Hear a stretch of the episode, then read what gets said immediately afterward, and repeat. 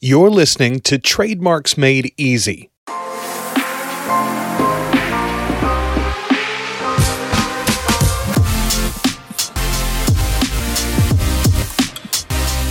Trademarks Made Easy is the podcast focused on helping brand owners in the e commerce space. With your host, Susie Hickson, the private label lawyer. But don't worry, you won't find too much legalese here.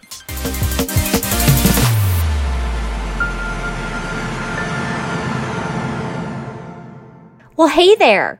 I'm your host, Susie Hickson, also known as the private label lawyer.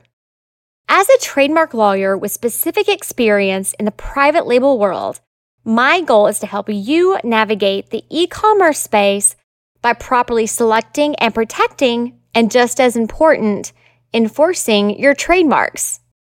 In this episode, I'm going to give you some tips to streamline the foreign filing process for your trademark. If you are selling your private label products outside of the US, or you are at least thinking about it, you'll need to consider international filing at some point. So, you're ready? Here we go.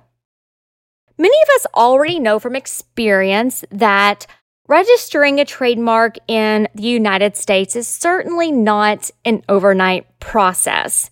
And when you're waiting to get that trademark registered, so you can enroll in Amazon's brand registry 2.0 program, the process can just feel like a long, drawn out slog. However, if your brand plans on entering or has already entered the global marketplace, I just might be able to help you to get that registration a little bit faster. I've actually had marks registered in the European Union before they were even picked up for examination by the USPTO. Now, keep in mind, these applications were filed directly in the EU. So, big shout out to our super efficient European brethren.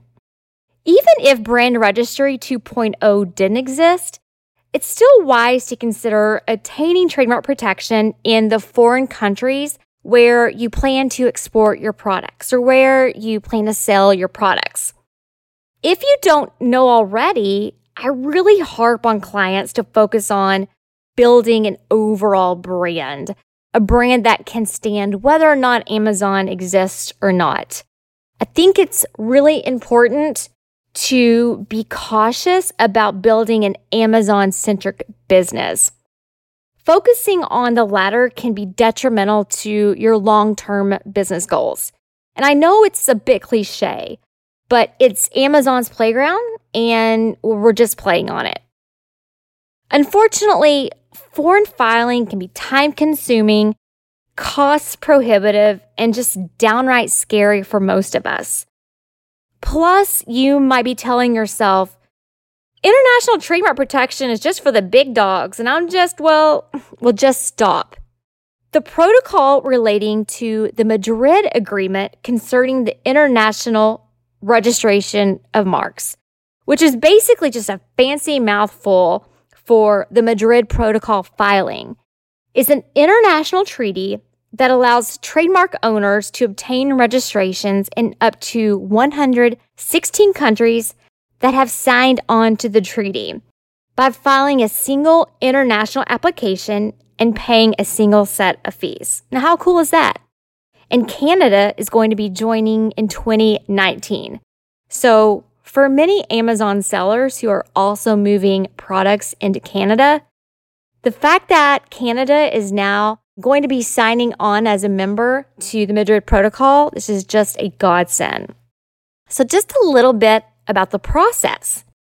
So you must first file an application to obtain registration in your home country, known as the basic application. And that basic application will ultimately become the basic registration. Once you file a basic application for your trademark, you file an international application with your home office, for example, the USPTO, who certifies and sends it to the International Bureau of the World Intellectual Property Organization in Geneva, Switzerland. The World Intellectual Property Organization is sometimes known as WIPO.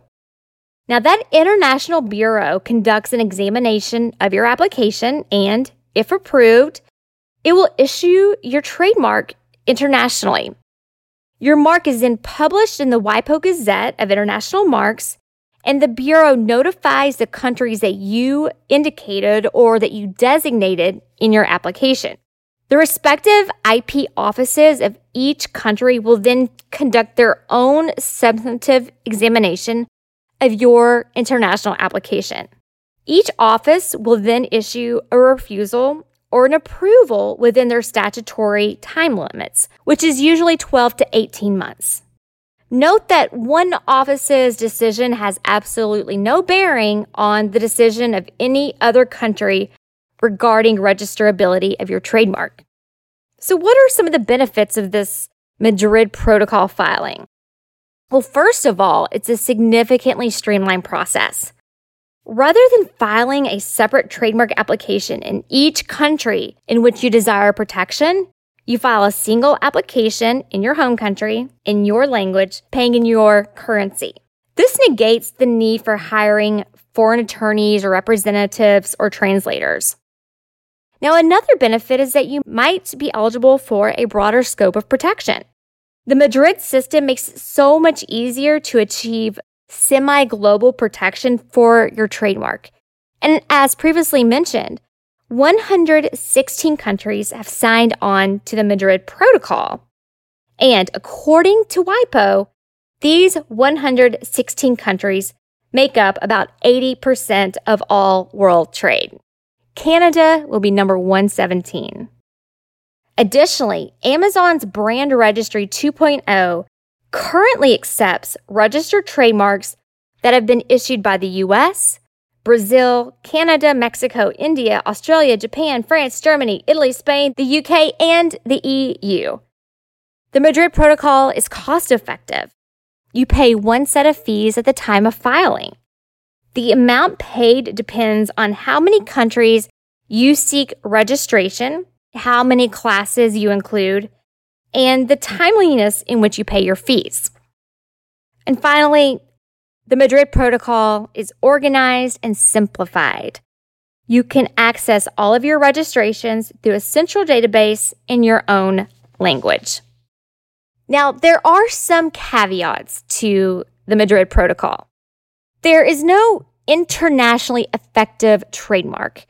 In other words, your international registration is a little bit of a misnomer.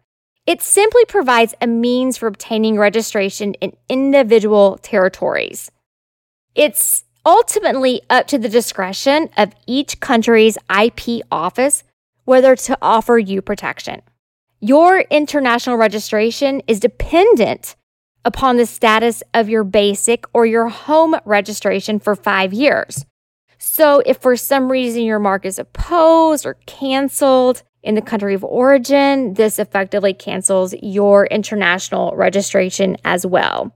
This is known as a central attack and causes loss of protection in all countries granted by the Madrid Protocol. Classes and filing bases cannot be added. This prevents mark owners from both adding goods to their application and from alleging dates of first use.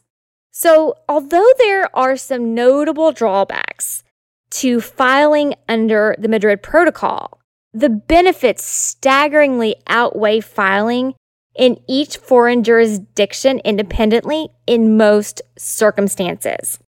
Prominent companies such as Daimler, Sony, Nestle, and Microsoft have all taken advantage of the Madrid Protocol. Take it from Owen Malone of Treasury Wine Estates. The Madrid system is the way of the future, he said. It's aligned with where the world is going in terms of business and innovation. That's all for this episode. Thank you so much for tuning in. I hope you loved it and I hope you found it of value. Thanks for listening to Trademarks Made Easy with Susie Hickson, the private label lawyer. If you enjoyed the show, please subscribe anywhere you find podcasts or at theprivatelabellawyer.com. Remember, the information provided in the Trademarks Made Easy podcast should not be construed as legal advice. It's for informational and entertainment purposes only. It should not be considered a substitute for legal advice. Also, I'm not your attorney. You should engage with an attorney to discuss your specific legal issues. And finally, while I have taken precautions to ensure that the content of my podcast is current and accurate, errors can occur, and thankfully, like us, the laws are ever evolving.